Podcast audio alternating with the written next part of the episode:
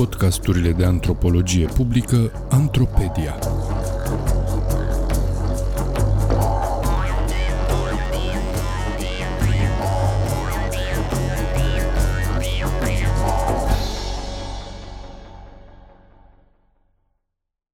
Ecologie și beton. Un text scris de Adrian Deoancă pentru Sfertul Academic. Citit de actorul Daniel Popa Betonul merită titlul de material arhetipal al antropocenului. E cea mai la îndemână unealtă cu care oamenii îmblânzesc natura și transformă ecosistemele. Cu ajutorul lui stăvilim ape, străpungem munți, extindem țărmuri și obținem pământuri noi. E materialul care ne mediază experiența individuală și organizarea colectivă a vieții moderne contemporane. Ne naștem, locuim și muncim în rocă artificială, iar o parte din noi vom sfârși în grop de beton după ce murim. Ne oferă structura materială pentru industrie, mobilitate, educație și energie. Nu e de mirare că betonul e a doua cea mai folosită substanță de pe pământ, după apă. Am turnat îndeajuns de mult cât să căptușim planeta cu un strat gros de 2 mm și nu sunt semne că betonarea globală va încetini. Pentru că e banal și ubicu, tindem să-i trecem cu vederea efectele nocive asupra sănătății umane, naturii înconjurătoare și viitorului planetei. Mai puțin cunoscut e faptul că betonul e o sursă enormă de gaze cu efect de seră, care alimentează schimbările climatice globale. Reducerea emisiilor de carbon din economie, inclusiv din industrii greu de decarbonizat ca cele ale materialelor, e în prezent cea mai urgentă provocare a speciei umane în încercarea de a evita efectele cele mai catastrofice ale încălzirii climatice. Ce e de făcut ca să putem continua să ne bucurăm de avantajele betonului, restrângându-i în același timp impactul dezastruos? De la această întrebare pleacă cercetarea mea postdoctorală din proiectul Transitions, Pathways to a Post-Carbon Future, despre care vă povestesc în acest material. Coordonat de antropologul american Stuart Kirsch de la University of Michigan, Proiectul examinează transformările tehnologice și sociale puse în mișcare de încercările de a limita schimbările climatice. În cele ce urmează, reflectez critic asupra fizicii și metafizicii betonului și asupra posibilităților de a-i reduce amprenta de carbon. Fizica și metafizica betonului Popularitatea universală a materialului derivă în mare măsură dintr-o serie de calități fizice care îl fac durabil, versatil, ieftin și ușor de folosit. Betonul simplu e un amestec de ingrediente naturale disponibile abundent oriunde în lume, apă, nisip, pietriș. Acestea sunt legate alchimic cu ciment hidraulic, produs industrial din elemente la fel de omniprezente, calcar, marnă, gips.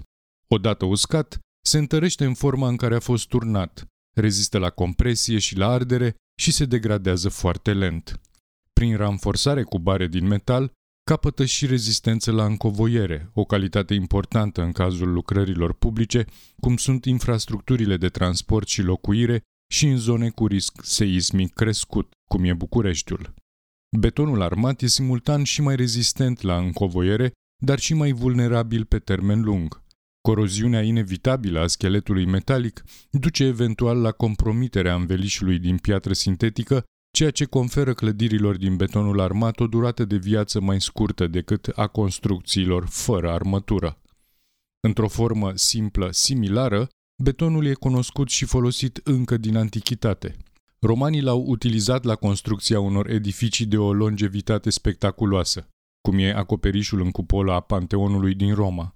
Dacă în epoca medievală betonul bazat pe ciment și-a pierdut popularitatea, interesul s-a reînnoit în secolul al XIX-lea, grație inventării cimentului Portland, modern, obținut prin arderea unui amestec de calcar și argilă, a betonului armat și apariției primelor metode și norme naționale de calcul ale rezistenței.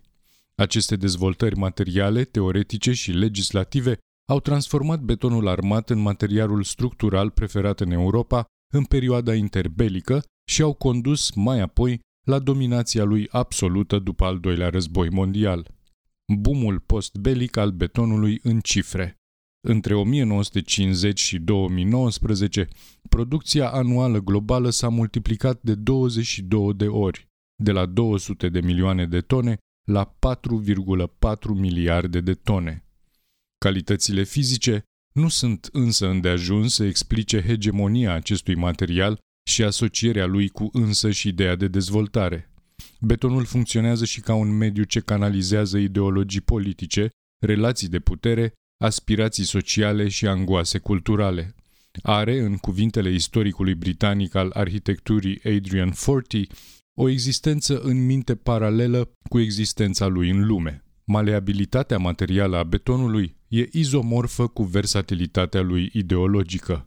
Abilitatea acestui material de a transforma natura și de a o așeza în forme geometrice distincte a inspirat multe mișcări politice moderne ce căutau să o rânduiască rațional societatea. L-au îmbrățișat cu patimă futuriștii fasciști ca Marinetti, constructorii naziști ai autostrăzilor germane, mult admiratele Autobahn, arhitecți moderniști radicali ca Le Corbusier, dar și comunismul estic și capitalismul vestic. Filozoful german Anselm Jape vede un izomorfism perfect între calitățile uniformizante ale betonului și logica abstractă a valorii de piață din capitalism, fie el privat sau de stat. Betonul armat, susține el, a transformat în mod definitiv construcția în marfă. Potrivit lui Cor Wagenaar, un istoric olandez al arhitecturii moderne, idealurile politice, economice și sociale au fost turnate direct în beton, mai ales în Europa de Est. Din punct de vedere economic, betonul prefabricat era menit să amelioreze criza locuirii postbelice în condițiile unei forțe de muncă slab pregătite și subțiate de război. Din perspectivă ideologică, betonul armat trebuia să revoluționeze societatea în sensul coagulării unei conștiințe colective. Lenin, de pildă, vedea natura sintetică a betonului drept o expresie a unității indisolubile a proletariatului, iar socialismul, a idomacimentului, trebuia să creeze legături puternice într-o masă de particule disparate. Betonul armat a făcut posibilă materializarea unei părți din aceste idealuri, permițând, printre altele, construcții masive și încăpătoare care să aducă împreună participanți din toate clasele sociale.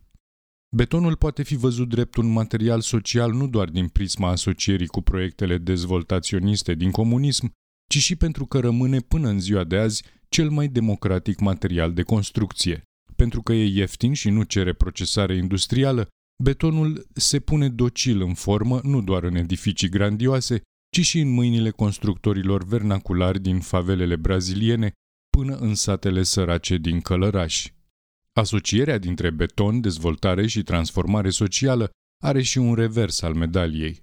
Ca orice semn material, betonul este polisemic.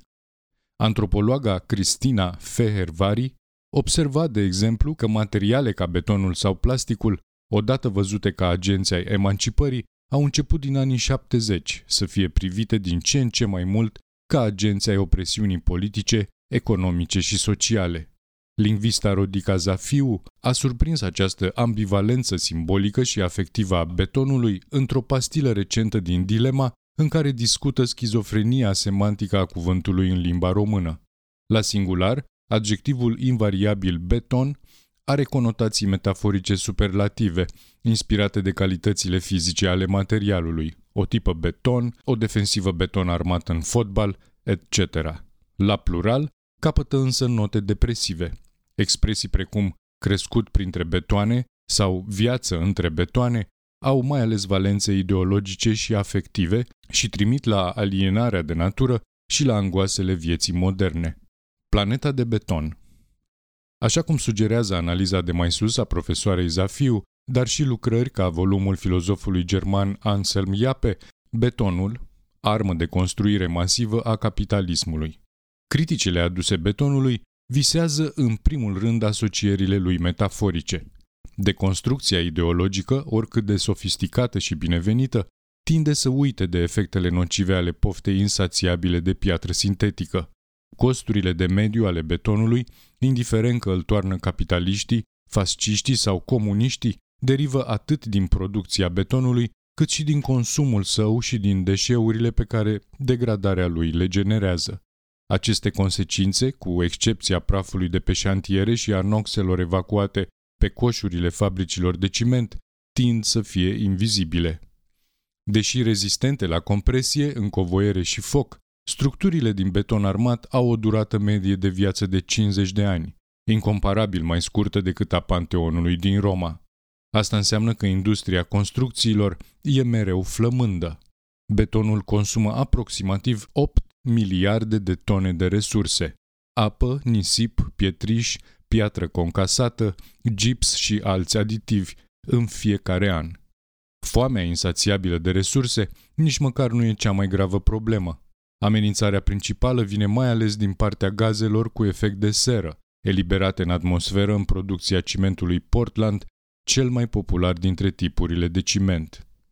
La nivel global, industria cimentului e responsabilă pentru 2,8 miliarde de tone de dioxid de carbon anual, cam 8% din totalul emisiilor globale.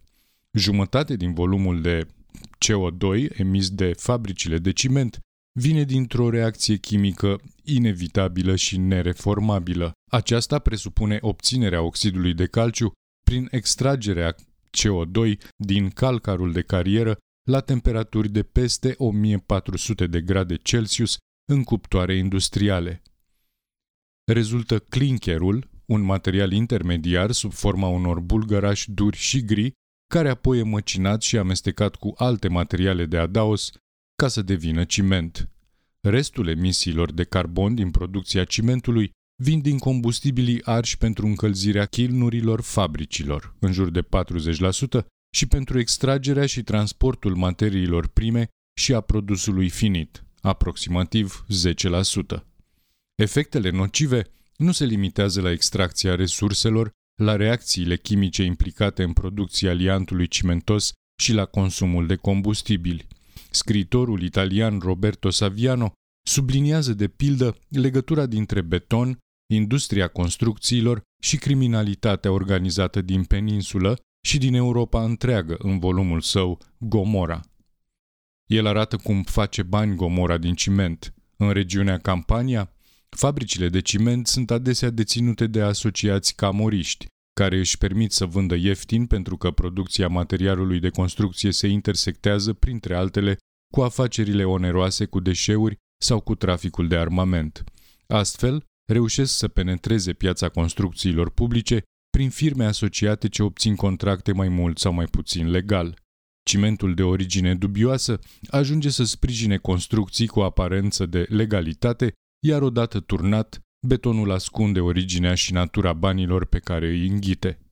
Anselm Iape subliniază la rândul lui că acolo unde este beton există și corupție, lobby și capitalism sălbatic.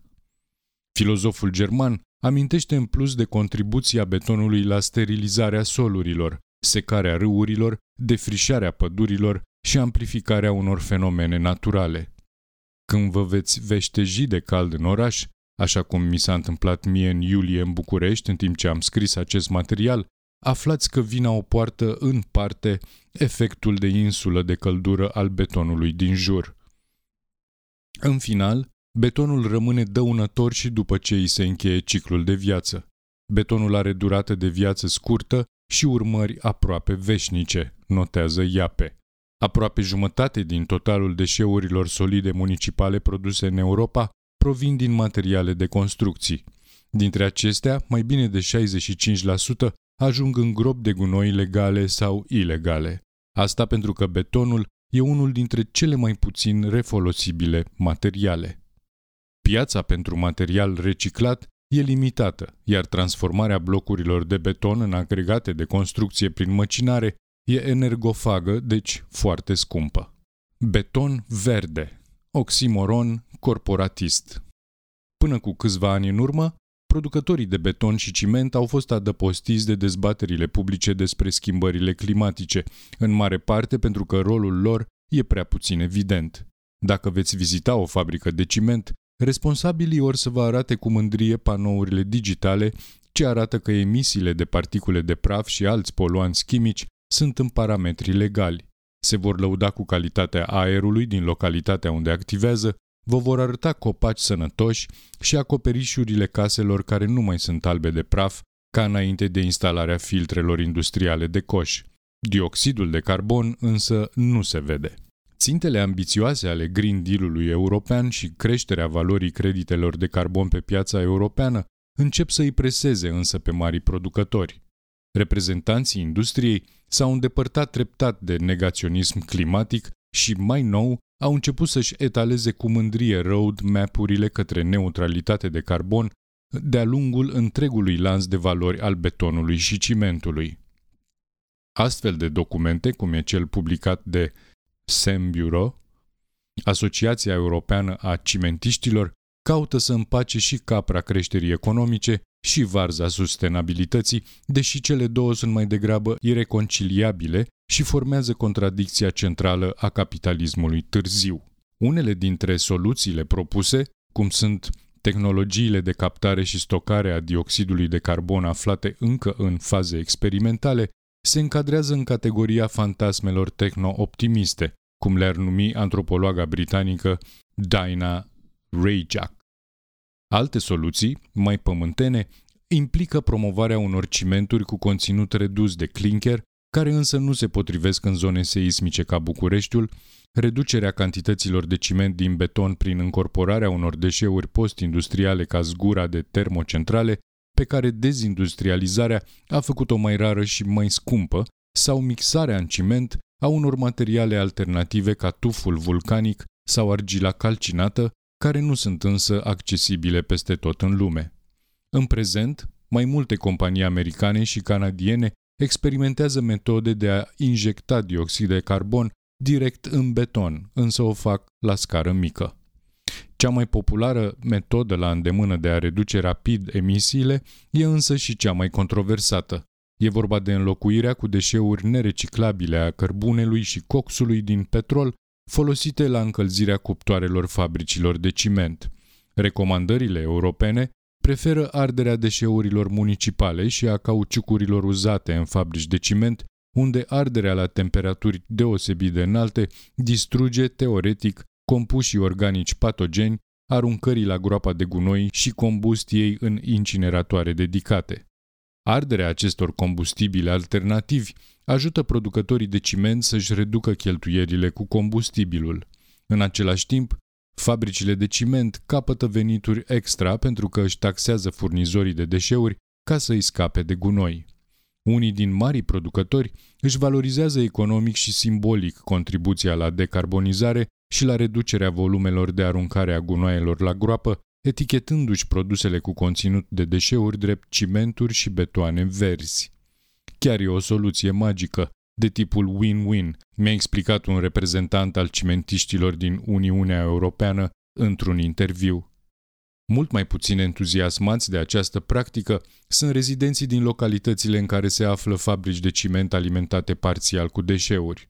Alin, vecinul unei fabrici de ciment din România, mi-a trimis acum câțiva ani un videoclip al unui grătar pe care l-a organizat în curtea sa. În centrul atenției era un nor dens de fum ce se ridica din coșurile fabricii. În timp ce imaginea pendula între gazele evacuate, pervazurile prăfuite ale casei și plantele ofilite din grădină, Alin și companionii lui se întrebau nervoși ce se ascundea în norul ce trona deasupra lor. Să fi fost doar particule de praf de calcar și dioxid de carbon care evadaseră pe lângă filtrele industriale prea permisive sau conținea fumul ceva mult mai insidios, ca dioxina produsă prin arderea deșeurilor de plastic importate de fabrică din Europa de vest să-și hrănească cuptoarele insațiabile. Incinerarea deșeurilor venite adesea din import alimentează fricile locale legate de corupție și de sănătate publică și contribuie la adâncirea inegalităților regionale. Fabricile de ciment au nevoie de volume mari de deșeuri de bună calitate care sunt a rare ori disponibile local. Asta înseamnă că se întâmplă să ardă deșeuri venite din alte municipalități sau chiar din țări mai bogate. Cum prețurile practicate de cimentiștii din Est sunt și de 20 de ori mai mici decât cele din Vest, țările de la periferia răsăriteană a Uniunii Europene au devenit destinații preferate pentru exportatorii de deșeuri în căutare de profit. Toate acestea sugerează că noțiunea de beton verde e mai degrabă ceea ce s-ar numi oximoron corporatist. Antropologii Peter Benson și Stuart Kirsch folosesc această sintagmă ca să descrie strategiile utilizate de corporații pentru a neutraliza criticile ce le sunt aduse.